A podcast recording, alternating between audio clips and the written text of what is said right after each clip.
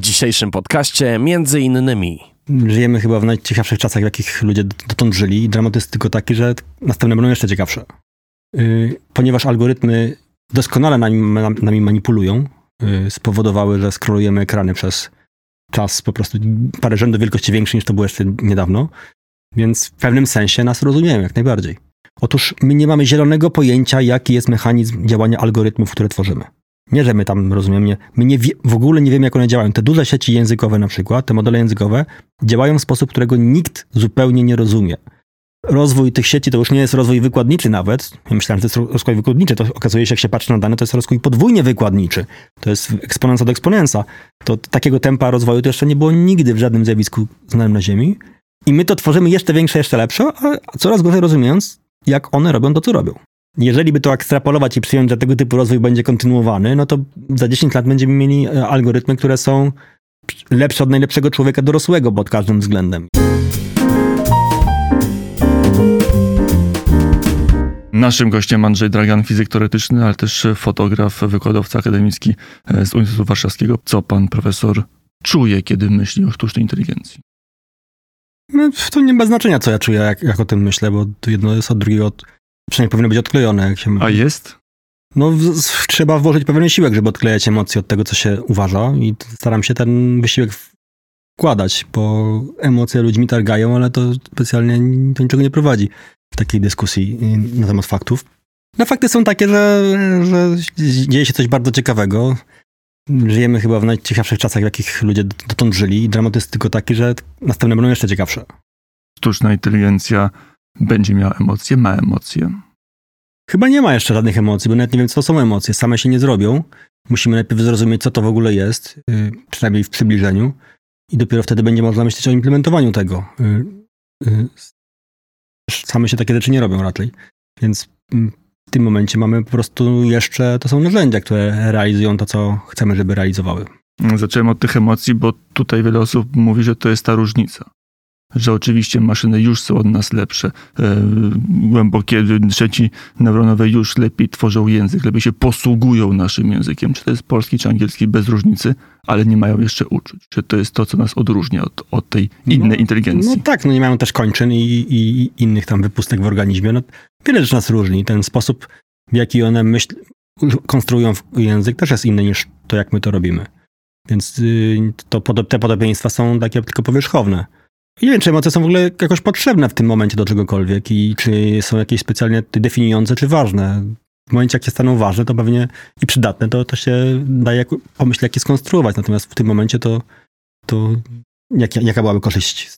Czy albo, albo, albo brak korzyści z tego, że te emocje są, albo ich nie ma. Mm, wtedy można by rozmawiać ze sztuczną inteligencją jak z kolegą. No to można, bo ona może takie emocje udawać i robi to bardzo dobrze.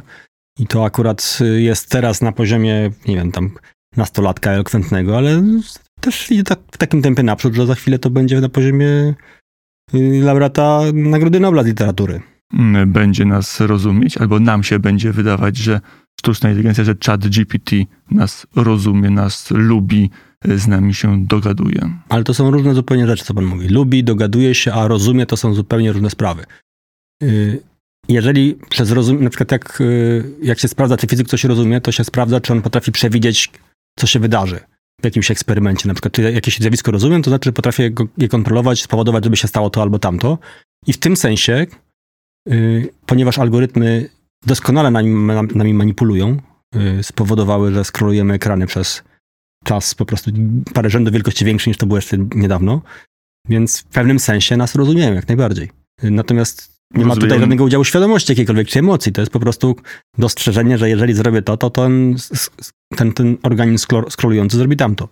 Wie, jak my się będziemy zachowywać, wie, czego potrzebujemy, jak rozumiem. No, czego oczekujemy. Statystykę pewnie ma opanował całkiem nieźle, to, że y, efekty są tego y, ewidentne, że dajemy się manipulować y, algorytmom już teraz. Zresztą to są bardzo ciekawe prace na przykład Michała Kosińskiego. Y, on chyba ze Stanfordu jest i on, on badał to, jak wiele, pokazywał, jak wiele, jak niewiele trzeba y, wiedzy o naszych interakcjach w sieciach społecznościowych, żeby przewidywać y, cechy naszego charakteru, czy nasze, nasze cechy osobowości, że bardzo niewiele danych y, wystarczy, żeby się sporo nas dowiedzieć, a my tych danych zostawiamy tam bardzo dużo. I algorytmy przewidują, czy analizują to o wiele lepiej niż jakikolwiek statystyk, więc z całą pewnością w tym sensie one y, o, o takim przeciętnym statystycznym człowieku wiedzą bardzo dużo. Mm, Profesor Michał Kosiński nawet to przeliczał na lajki, pokazywał, przynajmniej taką robił pewnie bardzo popularną naukowe zestawienie, że 420 lajków, jeżeli tyle zostawimy, tyle damy e, sztucznej inteligencji, to ona będzie nas znała tak dobrze jak rodzic.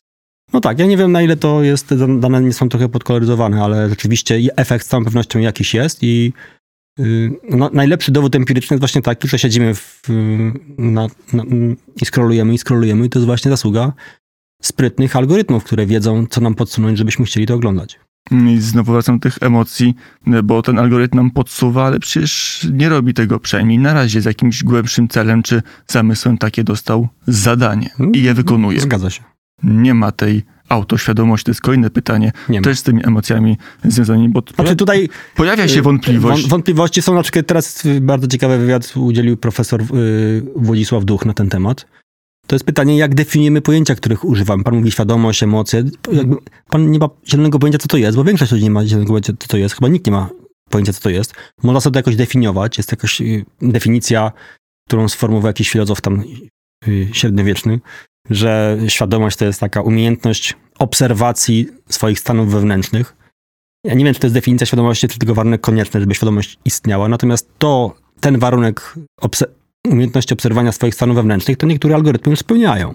I to Władysław Duch twierdził, że na tej podstawie można powiedzieć, że one są w pewnym sensie świadome. Ja mam wątpliwości, bo, bo w tym sensie to jak wezmę pętlę logiczną w jakimś programie i wyposażę ją w warunek if, no to taka pętla logiczna z warunkiem if to też w pewnym sensie sama swoje stany wewnętrzne obserwuje. Czy, czy można powiedzieć, że jest świadoma? No nie wiem, no formalną definicję spełnia, tylko nie wiadomo jaka jest dobra definicja. Profesor Krzysztof Meissner e, powiedział o tym pytaniu ja jestem. Pan ma, czy pan profesor w ogóle patrząc na sieci neuronowe, na sztuczną inteligencję może wytworzyć odpowiedź na pytanie, czy ona zadaje sobie pytanie, czy ja jestem, czy ja No, istnieję. ludzie takie eksperymenty robią. Jest wiele zwierząt, które przechodzi y, test lustra tak zwany. Się zwierzęcie przykleja kropkę na czole. One te, tej kropki nie widzą, ale jak spojrzą w lustro, to widzą, że w odbiciu jest jakiś stwór podobny do mnie z taką kropką. I, I niektóre zwierzęta się łapią za swoje własne czoło, żeby sprawdzić, czy to jest ich kropka. To jest po, przy- przykładem pokazującym, że niektóre zwierzęta mają świadomość swojego istnienia, swojej roli w świecie i tak dalej. W jakimś ograniczonym sensie to jest pewnie stopniowalne, natomiast to nie jest, z całą pewnością to nie jest cecha czy jakoś y, ograniczona dla ludzi.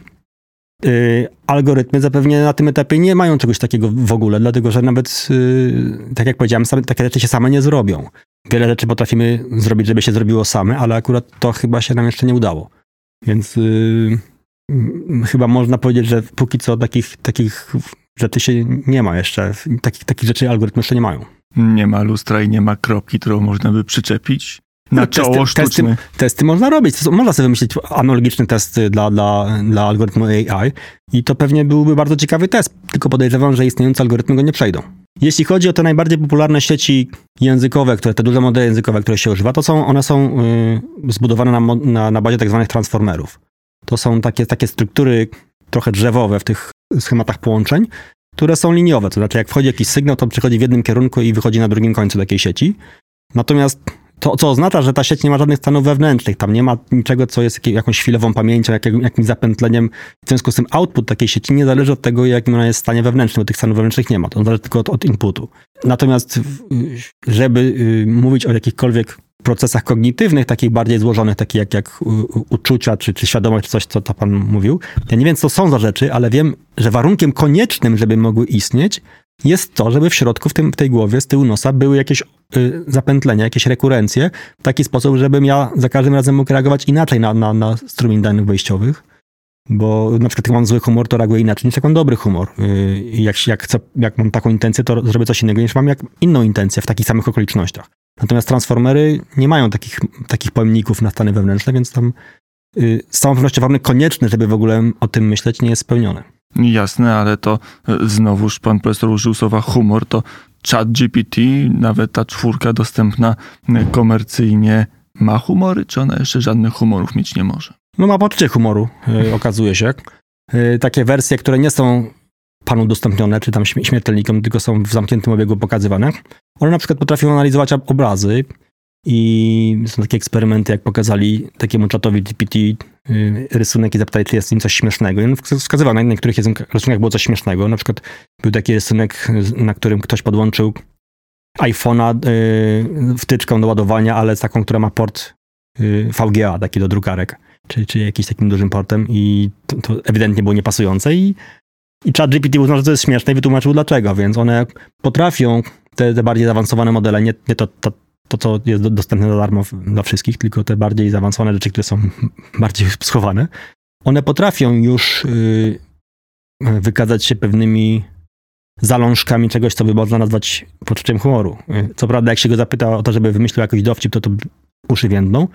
Przy, przypuszczam, że jedną z najbardziej intratnych y, aplikacji, która, której się należy spodziewać lada, nie wiem, miesiąc, rok, cholera wie, to będzie taka, taki asystent personalny, który będzie taką sztuczną inteligencją tylko twoją własną, którą, która zna ciebie doskonale, y, bada y, cały przepływ informacji przez twój telefon, y, ma jakieś sygnały wewnętrzne, które mówią, gdzie jesteś, co robisz, tak dalej i, i podpowiada, bez, nie pyta, na co warto zrobić, że tutaj jest coś fajnego, a tam jest coś fajnego i, i, prowadzi dyskusję i uczy się takiej osoby. Tak każdy pewnie by chciał mieć takiego asystenta, inteligentniejszego od wszystkich znajomych dookoła, który pod, nie, nie gada głupot, tylko mm, mówi sensowne rzeczy, diagnozuje jakieś, jakieś choroby ewentualnie albo odpowiada na jakieś problemy yy, i ma też jakąś in, inicjatywę.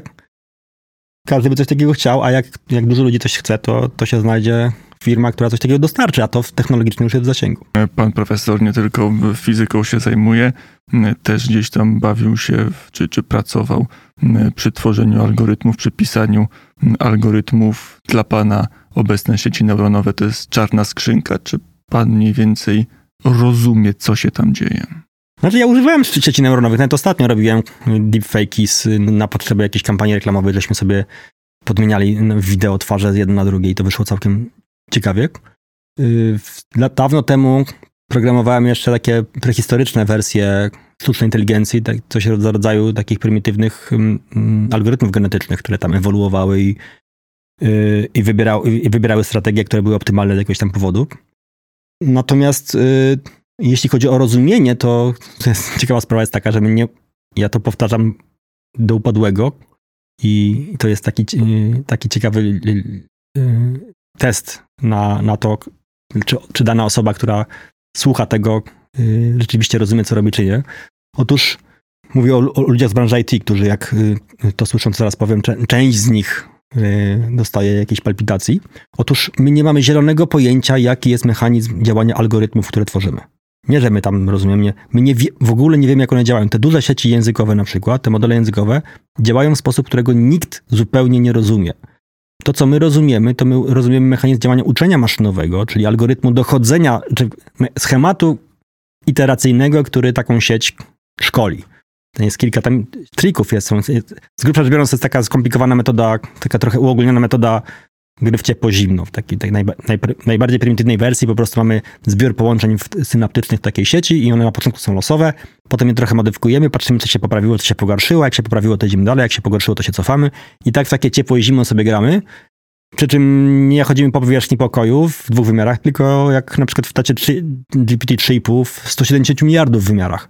Więc to wymaga trochę więcej pomyślunku, jak zrobić, żeby taka procedura była zbieżna. Tam są jakieś jeszcze y, różne usprawnienia, typu jakaś tam propagacja wsteczna i inne sprytne schematy y, uczenia tych transformerów. Natomiast my wiemy, jak zaprogramować iteracyjnie proces uczenia, natomiast w efekcie tego, w tą grę w ciepło i zimno, w końcu znajdujemy algorytm w tym pokoju, w którym przeszukujemy i on nagle coś robi, to chcemy, całkiem nieźle, ale jak on to robi, jak ten nieszczęsny algorytm przewiduje następne słowo, robiąc to lepiej niż człowiek, bo te algorytmy przewidują następne słowo w ciągu wyrazów lepiej niż jakikolwiek człowiek, jak on robi to, co on robi, tego nikt nie wie. I jak, jak jeszcze komuś to nie, nie jak to, i są jeszcze tacy ludzie, którzy, do których to nie dociera, to proponuję, żeby, żeby udowodnić, że nie mam racji, napisali program w Assemblerze, czy albo w, nawet w jakimś języku wysokiego poziomu, ty C++, czy Pythonie, czy czymkolwiek, który algorytmicznie skonstruuje to, co robi ta taka duża sieć. Nikt tego nie potrafi zrobić i każdy świadomy y, y, człowiek zajmujący się branżą IT, który zna się na uczeniu maszynowym i na przykład zna książkę Goodfellowa i, i Joshua Benji y, Deep Learning. To jest bardzo ciekawe, że tam w, w, po 100 stronach nudnej al- algebry liniowej, tam jest, kiedy zaczyna się to mięso, zas- zasadnicza treść, to pierwsze zdanie tej książki jest takie, że jak uczenie maszynowe to jest taka metoda rozwiązywania problemów, których człowiek konwencjonalnymi metodami nie jest w stanie zaprojektować, nie potrafi. Więc uczenie maszynowe to jest taka metoda programowania, robienia programów, tu- które nie rozumiemy jak działają i nie potrafilibyśmy ich napisać w formie algorytmu, bo tego algorytmu nie znamy. To się dzieje w pewnym sensie samo. W sensie to, to Chociaż jest to dla laika niewyobrażalne, że no jednak napisany kod nagle No, robi coś. Na- Napisaliśmy kod, który modyfikuje sieci i sprawdza, czy już robią to, co chcemy. Potem znowu zmienia, sprawdza, czy robi, co chcemy. I znowu zmienia i tak w kółko zmienia i sprawdza, czy robi, co chcemy, aż w końcu to się stopniowo poprawiając dochodzi do, do całkiem niezłego poziomu, w którym robi to, co chcemy, lepiej niż człowiek pod tymi względami. I nie wiemy, jak on to robi, to co robi. Jedyne, co my robimy, to zmieniamy i sprawdzamy, zmieniamy i sprawdzamy i to ten algorytm zmieniania i sprawdzania rozumiemy. A jak on robi to, co robi, y, tego nie wiemy. I to jest dramat sytuacji trochę, że hodujemy coraz bardziej potężne algorytmy. Ten wyścig zbrojeń się nasila. Ten y, rozwój tych sieci to już nie jest rozwój wykładniczy nawet. Ja myślałem, że to jest ro- rozwój wykładniczy. To okazuje się, jak się patrzy na dane, to jest rozwój podwójnie wykładniczy. To jest eksponencja do eksponensa. To takiego tempa rozwoju to jeszcze nie było nigdy w żadnym zjawisku znanym na Ziemi. I my to tworzymy jeszcze większe, jeszcze lepsze, a coraz gorzej rozumiejąc, jak one robią to, co robią. Więc y, idea jest bardzo stara. To, co się zmieniło, to mamy coraz większe komputery, coraz więcej, więcej pamięci, coraz y, większe moce obliczeniowe i okazuje się, że stare algorytmy uruchomione na super dobrych komputerach, dających możliwość tworzenia dużo większych sieci, prowadzą do jakościowych różnic, jakościowych skoków y, y, um- umiejętności tych algorytmów. Ale to jest tylko ilość karmy, informacji, jaką podamy. Jeżeli utuczymy ten algorytm olbrzymią ilością karmy i damy mu duże moce olbrzymiowe, to on sobie poradzi. Na razie tak jest, że, że głównie y, transformery, które się używa i one dają teraz najciekawsze efekty, one, y, tutaj postępu żadnego nie ma, ta architektura jest po prostu po, powielana, powiększana i tam się tak dokładnie do, dokłada do pieca coraz więcej, coraz więcej. Natomiast trzeba zwrócić uwagę, że y, te sieci, których teraz używamy i sposób, jaki uczymy teraz te sieci jest bardzo nieefektywny, w tym sensie, że żeby nauczyć takiej sieci czegokolwiek, to trzeba przeznaczyć na to terabajty danych, no jak się uczy człowieka na przykład prowadzić samochód, to tam 20 godzin się na, dorosłego człowieka nauczy, jak, jak ma jeździć między, mniej więcej. A uczenie y, y, maszynowe tych algorytmów, które miałyby sam, same jeździć samochodami autonomicznych kierowców, cały czas y, brakuje danych, cały czas jest tego za mało. Więc człowiek potrzebuje kilku prostych przykładów, żeby zacząć rozumieć coś, a y, tym algorytmom, które obecnie mamy, obecnie hodujemy, tych danych potrzeba dużo więcej, więc ten proces nauki jest bardzo nieefektywny. I dlatego potrzeba tego, tych danych tak, tak dużo. Ale ludzie pracują nad tym i te, coraz, coraz bardziej efektywnie to, te, te, mm, to, to się daje robić. O, w Stanfordzie bodajże takie teraz y, y, publikowane y, warianty tych dużych modeli językowych, których już do zbliżonej efektywności wystarczy sam laptop i, i, i, i taka pamięć typowa dla użytkownika zwykłego, więc to też w tą stronę będzie szło, że te, te sieci będą się coraz efektywniej uczyć. Nie trzeba będzie pakować jakichś wielkich kombajnów danych i Będą po prostu mądrzejsze. będą się szybciej uczyć. Czyli Będą się będą, szybciej uczyć przy mniejszej ilości danych. To, to jest... czyli będą bardziej inteligentne. Bo na tym polega inteligencja, na szybkości uczenia się, a nie na powtarzaniu po tysiąckroć tej samej czynności, aby opanować prosty ruch, jakim jest podniesienie ręki. To jest jedna z, jedna z, jeden z objawów inteligencji, a nie, nie sama inteligencja. Jednym z objawów inteligencji jest to, że się mogę szybko uczyć, ale te algorytmy są na pewien sposób inteligentne, na, na inny sposób nie są.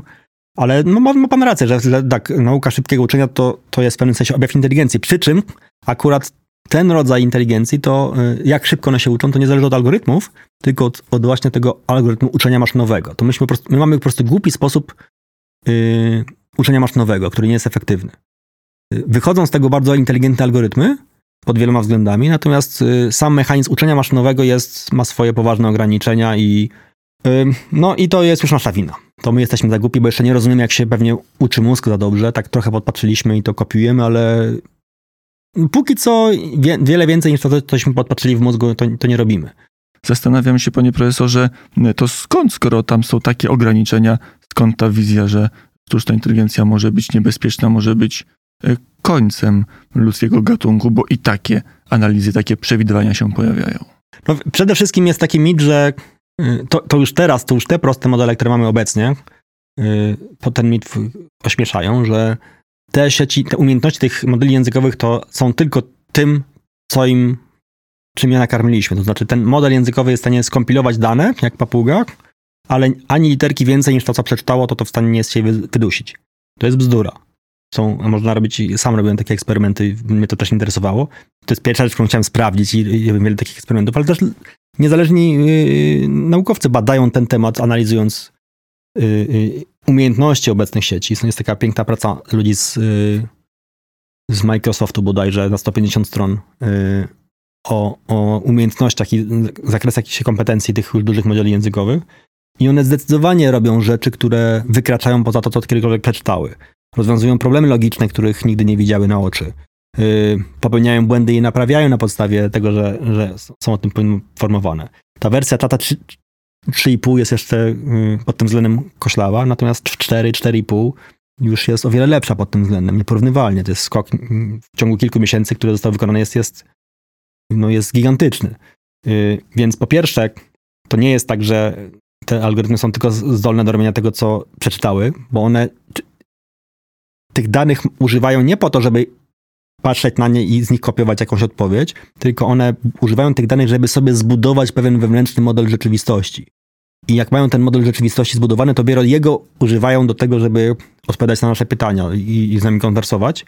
I to można też pokazać, że, że na przykład taki prosty, ordynarny translator Google'a, który, którego używam do tłumaczenia z język, jednego języka na drugi, nie rozumie kompletnie tego tekstu, który on tłumaczy. Natomiast y, ChatGPT, żeby pewne tłumaczenia przeprowadzać, które dla Google'a są zbyt trudne, on musi mieć pewne, pewien stopień rozumienia tekstu, który, który do niego trafia. Rozumienia nie, nieświadomego oczywiście, ale jakiś, jakiś model świata potrafi, musi posiadać i, i ten tekst w tym modelu interpretować. Więc to już jest wyższa funkcja yy, yy, niż tylko głupie kompilowanie tekstów. Jest w stanie być, jak rozumiemy, twórczy, ale z kolei profesor Krzysztof Meissner taki postawił dość popularną, przynajmniej w polskiej infosferze, e, tezę, że no, gdyby karmić tą sztuczną inteligencją e, do oporu muzyką średniowieczną i gdzieś tam wyszłaby e, z tego fuga bachowska, to to ta sztuczna inteligencja by nie zrozumiała, że to jest piękne, że to jest nowe, że to jest twórcze. Obecna? No nie, no to oczywiście, oczywiście, oczywiście że nie zrozumiała obecna, ale to, to, o czym doświadczy? świadczy, że cały czas y, człowiek, przynajmniej w wielkich odkryciach, w, w tym, gdzie jest potrzebne innowacyjne e, myślenie, zupełnie wychodzące poza schemat, będzie niezastąpiony. Zaraz. Pytanie nie, zaraz, zaraz. Tutaj nie ma żadnego, to co pan powiedział, nie ma żadnego logicznego związku z tym, co pan powiedział przed chwilą. To, że jest teraz stan jaki jest, to, że w, w rok czy dwa lata po pojawieniu się tych dużych modeli językowych one jeszcze tego nie potrafią. Jak z tego wynika logicznie, że to nie, nie będą tego potrafić za rok, albo za dwa, albo za pięć, albo za sto? My wiemy, że teraz nie potrafią. No to, to jest wszystko, co można powiedzieć. Teraz tego nie potrafią. Natomiast tempo rozwoju tych algorytmów jest tak oszałamiające, yy, one się rozwijają, jeżeli na przykład porównać wersję 3,5, która jest darmowa, i wersję płatną 4 czy 4,5, których jeszcze ludzie nie mają w, w, w powszechnym obiegu, to przeskok jest, jest, jest jak przeskok pomiędzy trzylatkiem a ośmiolatkiem w poziomie intelektualnym.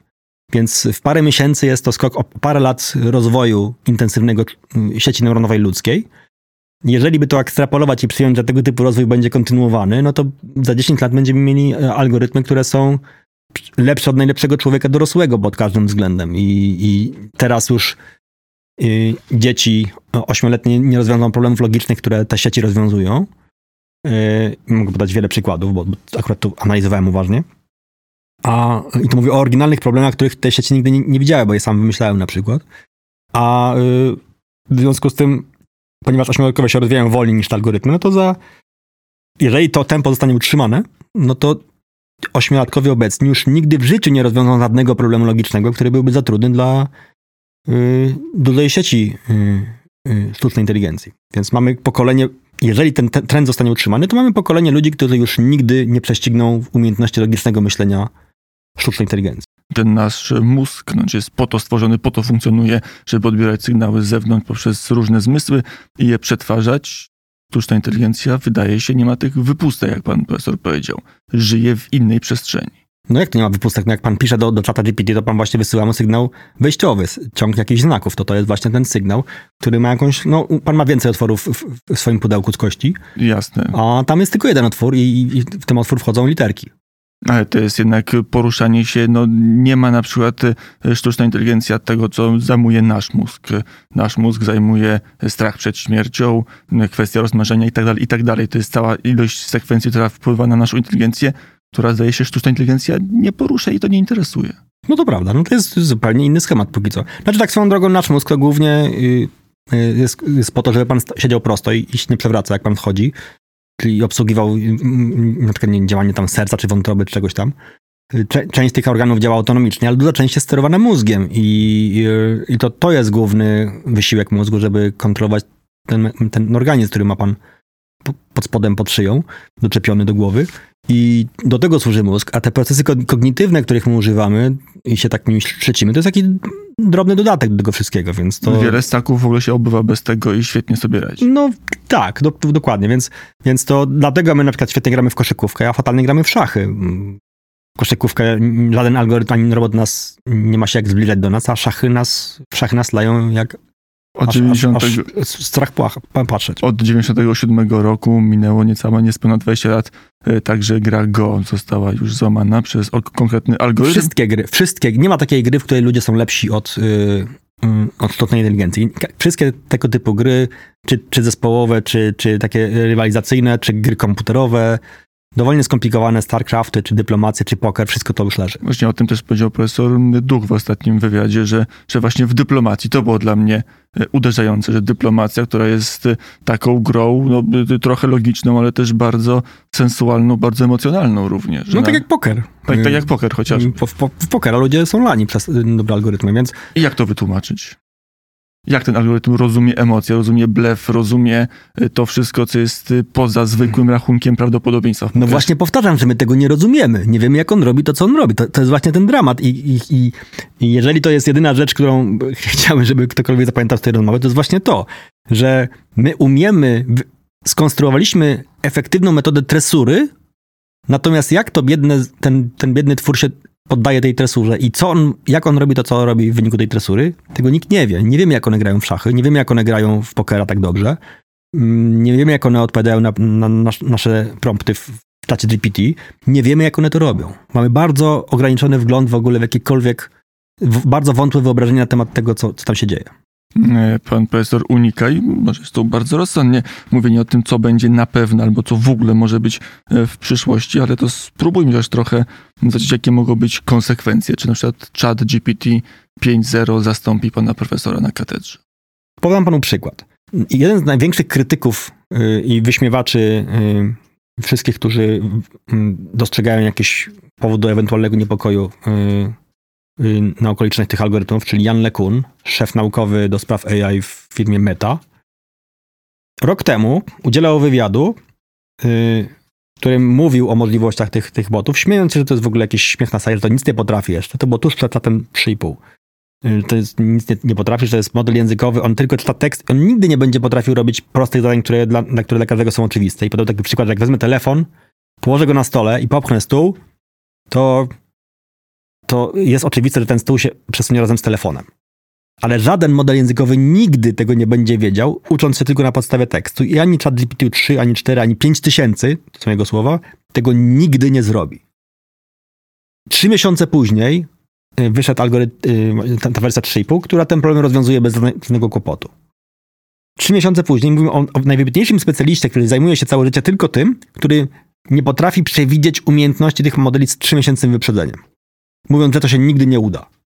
I kompromitując się w sposób skrajny, moim zdaniem, w, ty, w tej wypowiedzi. Więc jak mnie pan pyta, co, czy, czy coś kiedyś będzie, albo czy nigdy nie będzie, to, to ja mogę tylko wzruszyć ramionami. No, n- nie ma człowieka, który by był w stanie przewidzieć, ani sformułować jakiejkolwiek hipotezy czy przewidywania y, z kwantyfikatorem nigdy, zawsze, albo kiedykolwiek, albo co jest niemożliwe.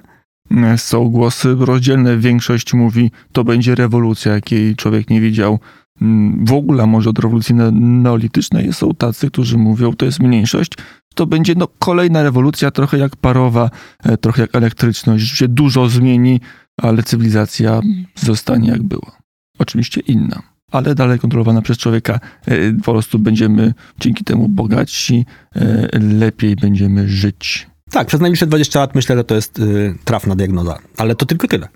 Ja y, y, myślę, że w, co się stanie po 20 latach, tego nikt nie jest w stanie przewidzieć, natomiast mówienie, że jakiekolwiek przewidywanie, że to będzie tylko y, niewolnik, którego kontrolujemy, mimo że jest to niewolnik, który jest od nas inteligentniejszy, y, tutaj już y, y, nie ma żadnych podstaw takie sformułowanie.